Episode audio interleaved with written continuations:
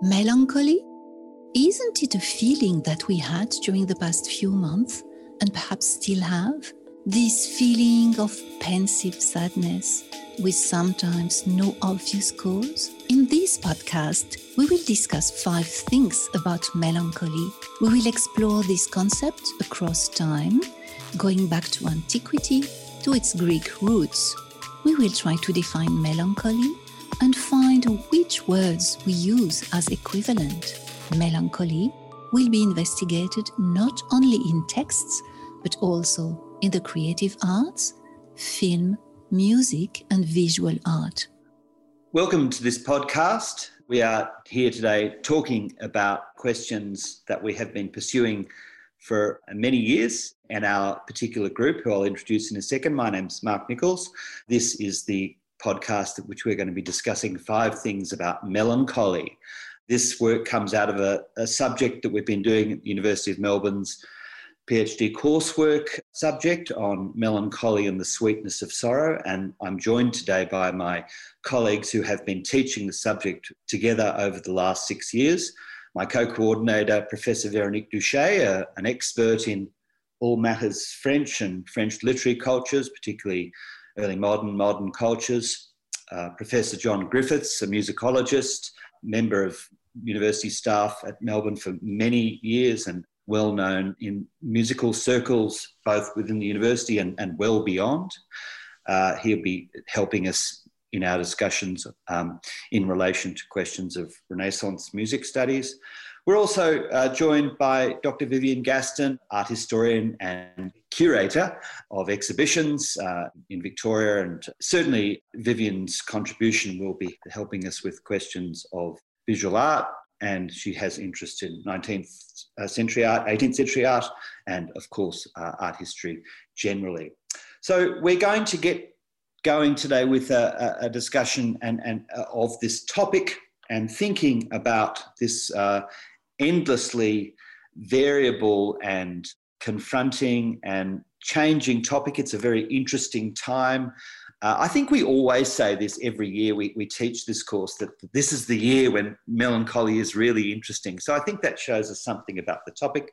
However, I don't think anyone listening to this podcast would be thinking anything other than this is the year in the grip of a global pandemic and all the various other horrors and, and, and, and difficulties that we've faced both locally in Australia and internationally. Uh, and so it, it is certainly a great time to take stock of all of our ideas about this topic, and, and this is where we're going today. So I, I suppose what I, I, would like to throw out to the group in, in general is, is the general topic of, you know, is melancholy the right word for what most of us are feeling in this particular moment uh, in the pandemic? And that's our general topic, I think, for this podcast. We all have particular interests and, and, and, and um, particular expertise and, and particularly temporally. Uh, I think one of the most interesting things for me is the way that we've taken uh, what to me, as a pretty much a 20th century scholar, always been a sort of very post Freudian uh, concept, and, and, and the way I've worked with my colleagues. Uh, particularly John and Veronique, and thinking about the, the earlier contexts uh, classical understandings of this idea of melancholy and where we kind of meet in the middle. So, um, this is something that's very much interesting to me. So, in a way, I'd like to perhaps kick off uh, and, and, ask my co coordinator, Veronique, to give us some ideas of melancholy as a sort of classical and early modern concept. Good morning, Veronique. Thank you, Mark. So, melancholy comes from Greek, from the Greek words melas, melan, meaning black, and chole, meaning bile. So melancholy has been known since antiquity, uh, in particular with Hippocrates. So we know Hippocrates as uh, the physician and the, as the father of medicine. And for him, melancholy is a disease he has created this theory of the four humours. And according to him, these four humours are black bile, yellow bile, phlegm, and blood. And these humours are very important for our body and harm and also uh, for our thought, for our mind, for the, the way we live. And what I'm interested in is in the evolution of this concept of melancholy. So, with Hippocrates, melancholy is a pathology, an illness. But then, with Galen, another physician of the antiquity, melancholy is a temperament. So it's one of the four temperaments that are identified in that period um, until I would say the end of early modern period. And then melancholy with Ficino in particular becomes an exception. So melancholy is not an illness anymore. It's just what identifies the genius and in particular the scholar. So John, what can you say about melancholy and Ficino? Well, I'll put this into the broad context of the interest that humankind has in understanding ourselves. And in the classical period, people were trying to find explanations for how we are, both in body and in mind. And when melancholy was a sickness, people were trying to, to find some kind of physical explanation of what was going on in the body. And of course, we know now that some of these biles that they talked about didn't exist at all. And as you rightly said, Veronique, this kind of feeling of sadness that is what we associate with melancholy was something that thinkers like Ficino who were very important in Western civilization as the he was one of the principal transmitters of classical philosophy to the modern world through his Latin translations of Plato. What we get here is not seeing melancholy so much as a sickness, but as a, as a state of mind that permits a certain amount of internal thought, soul searching, you might call it, and that this soul searching kindles the spark of creativity. This is where, in my field in music, where composers get their ideas. It's also in an era when the beguiling aspect of music was softness.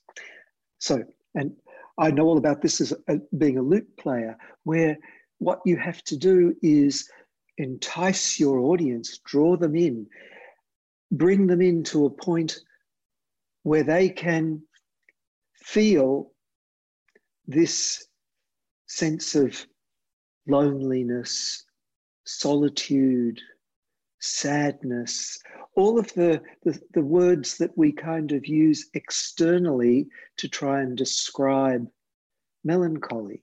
Now, obviously, in other arts, like in the visual world, and Vivien might tell us, you know, there were all other kinds of images that were used for this kind of portrayal.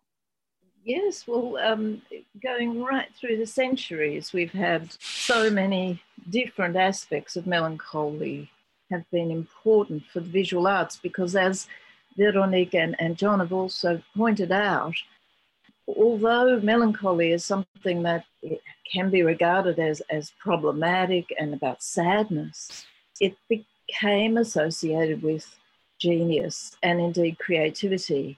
And again, as both of you have indicated, melancholy is about self reflection and about opening the the human, we think it's mainly human capacity to entertain thoughts beyond oneself. And I mean, you see that in, in Dürer's great depiction of melancholia, which becomes so influential down this, the centuries, uh, really taken up in the 19th century, but still today. A lot of people know this Dürer work in which it depicts the figure of melancholy who has a sense of great invention and capacity but is not well endowed to follow it through because, like all human beings, we have our wishes and our imaginations, but we can't always achieve what we aim to get uh, and aim to imagine. but it's that invention almost of the notion, first of the notion of genius, which becomes the notion of imagination, especially then in the Romantic period in the 19th century. And then what that becomes today, I think we've, if I can go immediately to the present and then we start working back, I think in this COVID situation, we do have, it can be uh, compared uh, uh to a stage of melancholy because while there's enormous sadness because things have been taken away from us and we're, we're pushed back on our own inner resources, there's also been a lot of small advances, things that people have treasured. You know, they've been brought to an interior spiritual, almost spiritual life, sense of maybe we have the capacity within ourselves to grow and expand. And that's the sort of thing that in the later 18th century, the 19th century, started realizing that although melancholy had always been described as, you know, an affliction of art, or something really bad you had to deal with, maybe there's something good in there. And maybe our sense of imagination and freedom and personal expansion is hidden in this kernel of melancholia. And I, I, I feel that COVID is a pretty interesting example of what happens if you're not suffering, if it's not that you've lost your job and your welfare, where obviously COVID's been just terrible. And for a lot of people, or if indeed your health has literally been um, impacted. But if you're one of the many, many millions who have just been locked down in Australia, you have uh, you're deprived of your normal support. but that has brought you to confront your inner self, and that expands you potentially in the way melancholy does. I think that's really important to note. And, and I, I, think we've all experienced friends, family, and colleague who've actually said that about the, the, the contemporary experience. And this idea of melancholy and, and the various words that we would want to associate with it are related to this idea of positive experience. I mean, the appropriation of genius that, that is very strong theme in Freud for example, is, you know, that is the thing. He, he is kind of saying, well, I'm a bit like this and this is kind of cool. That idea of that sort of, uh, that it is, it is a, a desirable state of cool, black wearing introspection uh, uh, and don't we find that character attractive in many ways, at least in Freud, as long as it's a male genius? And, and Hamlet is the, is the kind of character that comes up in, in that sort of uh, 20th century formulation that he's picking up on in, in Mourning and Melancholia. I'm interested in, in, in the way we can start to look at other words. I mean, to me, I, I was thinking about this. Um, I'm always thinking about this, as you guys know. But the, you know, what are those, uh, you know, First Nations cultures that have hundreds of words for snow? It seems to me that melancholy or melancholia is only one word for a variety of ideas that we, we would associate with. So I'm interested in, because whenever I used to teach this to undergraduate students, you know, I'd be rabbiting on for hours about this sort of notion of melancholy. And they always say, hang on, hang on, what do you actually mean by that?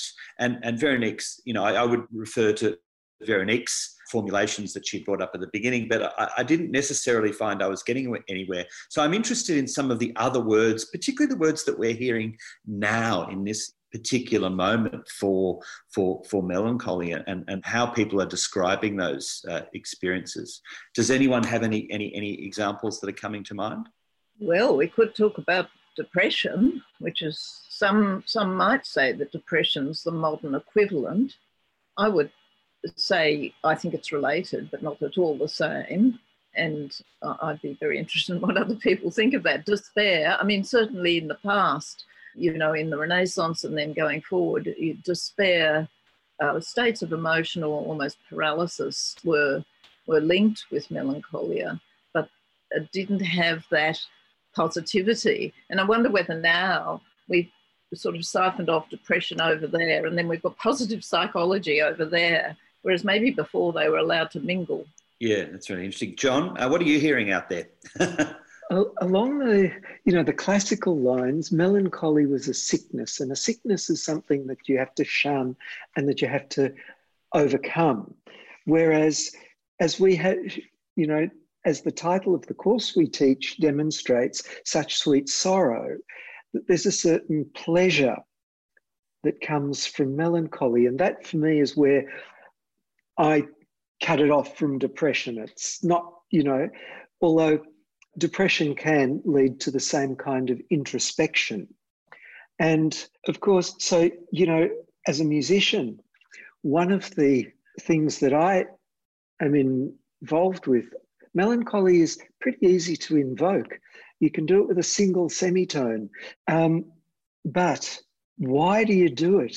Do you do it because you want to invoke melancholy, that is, so that we can wallow in it, so we can enjoy it, or to cure it, to appease the affliction that is what you try and do with the cure to a sickness. And so that ambivalence, that's the big dichotomy for me. That's the the the contradiction of the term that I can't resolve. Veronique, what, what are your what are your um, thoughts on this aspect? So I'm interested in the dichotomy you just mentioned, John, because in literature there is a metaphor that is often used for melancholy. It's black sun. So this impossible connection between two words, between black and sun, is sometimes very good in order to describe this state of mind, this cultural disease that we uh, suffer. And it was particularly uh, used in the 19th century poetry by French poets, but also from other nationalities. And it's also the, the title of a famous book by Julia Kristeva, Black Sun. And she is a psychanalyst and she is interested in, in Freud and psychiatry too. But I would like to mention also that melancholy is a, an illness, a disease, an exception. That's uh, something we can enjoy, but it's also uh, considered as a sin in the Middle Ages. And melancholia is uh, linked to, in Latin, acedia, this feeling that we have when we disobey the divine order. So when we do not trust in God anymore, and this acedia was one of the seven sins in the Middle Ages. So it's very important. So when we suffer from melancholy, we always have this idea that we are a little bit, it's our fault. It's it's it's not good to to suffer from melancholy these are themes that come through very strongly both in, in Soleil Noir, the Kristeva book, but of course in, in, in Freud's essay, the idea of self-reproaching feelings, uh, which are really important. Kristeva describes and I'm paraphrasing here, the, the melancholic as, as a sort of a proud, defiant atheist, that idea of that relating to the aspect of sin. And I think it's interesting to read Kristeva in relation to what Vivien was saying earlier about the, the building capacity. And she talks about some marvelous images um, in history of art that which look fairly macabre to us, but Kristeva reads them through the melancholy framework as being positive and representing a sort of sparks of creativity and, and a sort of great moment for, for those those ideas. Viv, you had a yes, this connection, deep connection between sort of mental health and and and the state of melancholy. And maybe that dichotomy, I mean, in one way, it's a, a gift to art because art has been a way out. It's not just simple art therapy, it's just, uh, for example, an artist everyone knows, Van Gogh. It was quite clear that he was very self aware, that was part of it. He was self aware of his extreme emotional roller coaster that he was often on. He did have medical conditions, but he used his art not as a way of sort of wallowing in that, but as a way of sort of stitching it together. And used his in his portraits, he depicted, for example, Dr. Gachet, who was his doctor, but also someone who equally suffered from melancholy, and he depicted him as such. So he, he really connected this idea that we we we can work on this problem. We must deal with it. We must think think our way through. And I, I think there are lots of um, consequences for mental health to think more. It's not just about saying be positive. It is about, in a sense, embracing the melancholy. You know, it, it, it's about understanding the human condition, um, which does aspire to so much, can only achieve so much, always falls short. That's a great message. You are going to fall short, but do you want to give up aspiring? And if you do, it's it's a tough road, but that's the human condition, you know. Mm. John, uh, so I'm interested in, in this idea in relation to the sort of musical cultures you're you're interested in. But it, uh, do you feel within some of your your areas of interest that melancholy is something that is a sort of a a lovely dwelling in, in, in the sorrow without, or, or do you see a sort of, I mean, I suspect that most contemporary film cultures that deal with melancholy are looking for the manic way out but but but I'm just wondering with some of your the contemplative aspects of some of the examples you've discussed over the years, how you see those composers and those musical contexts working. Well, I'd say that in the 16th and certainly the early 17th century, it was clearly cool to be melancholy. And we've had some terrific scholarship done, say, relating to the English lutenist composer John Dowland to show that he who is kind of the, the paragon of a melancholy musician in real life was quite different and that you know that he was quite a jolly sod and that he was able to invoke melancholy it's like you know turning on and off the, the melancholy switch. And, you know, now we want to enjoy a bit of melancholy. We want to feel a bit of, you know, those wonderful, tender, intimate feelings that go along with melancholy that bring out the more sensitive side of, of our existence for many of us. We want to give ourselves the opportunity to experience and enjoy being in that part of our own being for a while.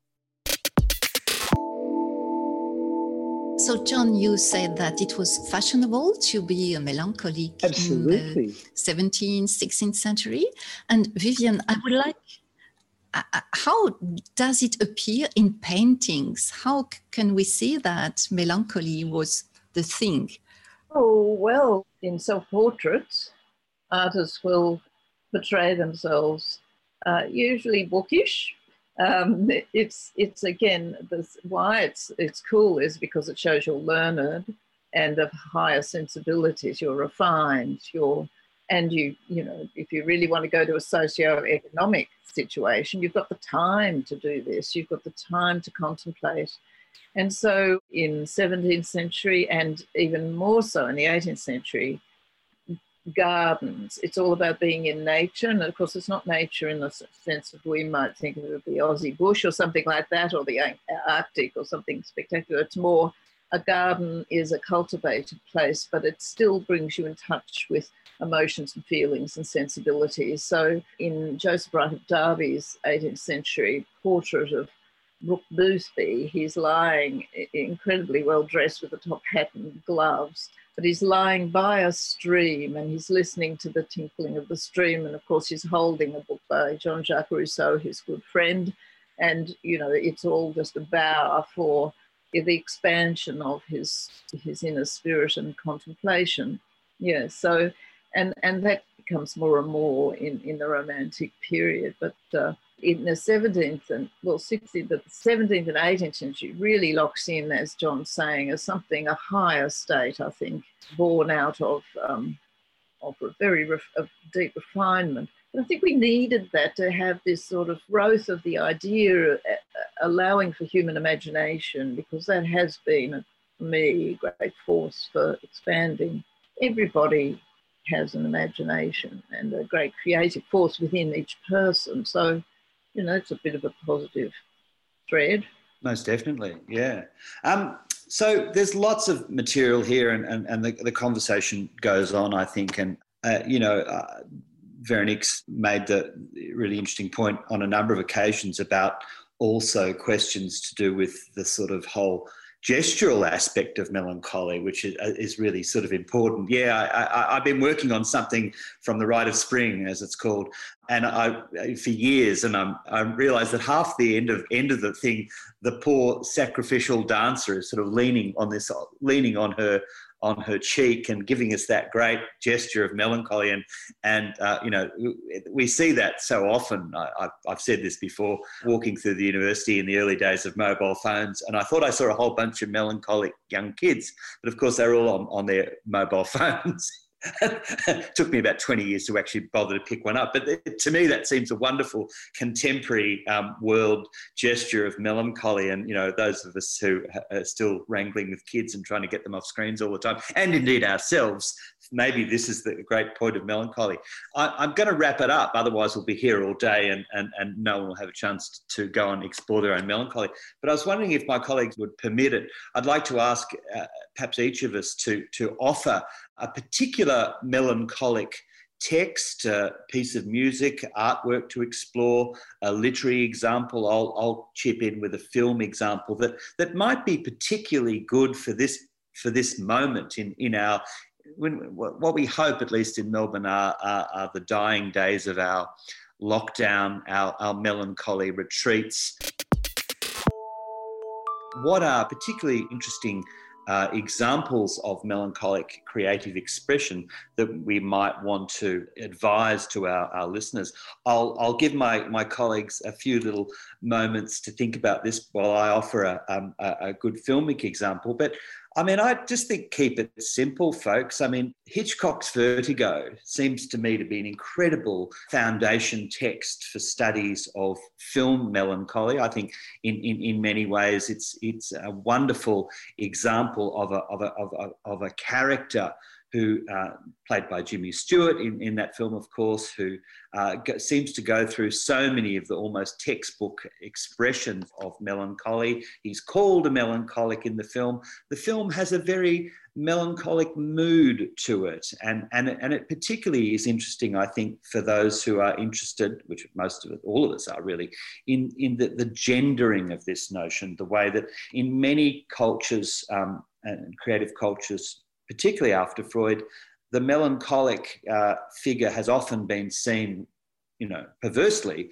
as a male, and, and as, as, as, this expression is there for the genius male. And, and to me, that's really interesting in relation to what we see in um, Hitchcock's Vertigo. So I would start with Hitchcock's Vertigo, and don't forget Scorsese's great film, The Age of Innocence. I'll throw that in there um, because to me that's um, and always will be melancholy on a stick. Veronique, what's going on in literary cultures in in your head at the moment, particularly uh, as we're sort of still contemplating our state of retreat due to the global pandemic? So I think for me, the, the most emblematic text about melancholy would be a poem by Gérard de Nerval, the French poet, who committed suicide actually um, be, because he couldn't live anymore in his world. And his poem is titled El Desdichado, and it's about and these lines translated that would be I am the dark one, the widower, the unconsoled. I am the prince of Aquitaine. My only star is dead, and my star studded lute carry the black sun of melancholy. Yeah, we've got it. Got it in one. And, and how beautiful. And I'm thinking, oh, wow, you know, I aspire to that far too readily. Uh, that's a wonderful, wonderful work. And we might find a way to put some of these recommendations into the feed uh, according to how our colleagues want to, want to play this. Uh, Vivien, um, what's the, what, what image are you seeing in your mind, particularly at the moment? Oh, it's very hard, but perhaps to uh, proceed with this uh, duality or dichotomy for the, the lesson for today. Goya's famous Sleep of Reason produces monsters which is late, late 1799, so late at the cusp of the new century. And I think a lot of people, when you first see that, it shows the, the artist slumped down on a table, you know, so apparently despairing. And behind him, all these bats flying up, a sense of monsters. And these clearly are the monsters. And they're clearly of his imagination. But the inscription to it is imagination deserted by reason begets impossible monsters. United with reason, she is the mother of all the arts and the source of all their wonders. So it's it's really that's this moment going into the 19th century when perhaps the idea that a state of melancholy um, can be scary is is something a trauma that we all go through perhaps but it also speaks to the human condition and its potentials for for something inspired and and wonderful yeah that's a really really great um, image you've drawn for us there but certainly another um, great text in, in, in, words and, and images um, to, for us to think about. John, you've been thinking a lot about monotones and semitones lately, I know. Um, yes, what have you got for right. us? Well, some languages lend themselves to this kind of thing. And, I, you know, more individual languages have beautiful individual words that are unique to them. And I was just reflecting on the fact that the poem that Ver- Veronique cited uses a Spanish word, el desdichado. And desdicho is one of those Spanish words that means, you know, that's each other is the unfortunate one, the unhappy one. It's a, an, it's just a, a, a beautiful word that says that. And that led me, led my mind to think indeed about semitones and monotones, and to go to a Spanish composer of the mid 16th century named Alonso Mudarra, who was a vihuela player and wrote the most uh, beautiful songs. And there are two or three of his that I could mention. The first that I'll mention is um, his setting of Dulces Exuviae, the of Dido's final lament from the end of the Aeneid when she, um, you know, when she plunges the, the sword into herself, which Mudarra brings, you know, into such reality through monotone. And another of his songs is the a, a setting of a poem by Jorge Manrique, the Coplas, the poem on the death of his father, which is called Recuerde el alma dormida.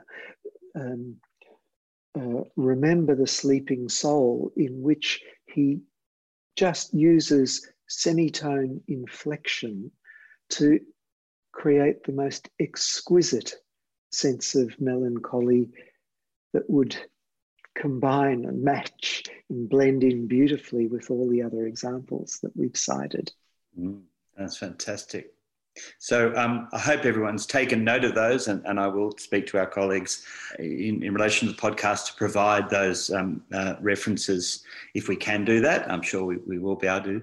Uh, I'd like to thank everyone. It's been a fantastic discussion we always advance this topic and i always think oh yeah i hadn't thought about that you know it's wonderful to, to push things forward uh, in this context and, and i hope for our podcast listeners they'll they'll feel that they've got a little bit more about about this topic and, and particularly at this time. And, and i'll remind all our listeners as, as i will with our colleagues we, you can't have a little a, a, good successful melancholic retreat without occasionally venturing out into the world even timidly before you go back and and, and like Walter Benjamin talked about Baudelaire you know get out into the world and then quickly retreat back and start taking good diary notes and writing good poems. The the melancholy balance I think is really important. And, and as we're all particularly those of us who are academically inclined a little motivated to to seek out the the, the solitary space uh, you know I'm just telling everyone, please get out occasionally, particularly now we can for those of us that can. So thank you all for a wonderful uh, discussion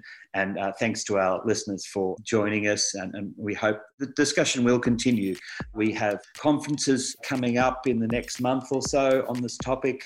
We're all involved in the production of an encyclopedia of melancholy with uh, Garnier Classique in, in Paris. This uh, discussion is never going to go away, and I think that's a good thing. And uh, I welcome you all, listeners included, to uh, uh, join us wherever you can in, in this context. Uh, we'll keep pestering you with these, t- these sorts of communications into the future. Thanks, everyone. It's been a wonderful session. Uh, go out, and enjoy some sun, and then bring those observations back for some more melancholy contemplation.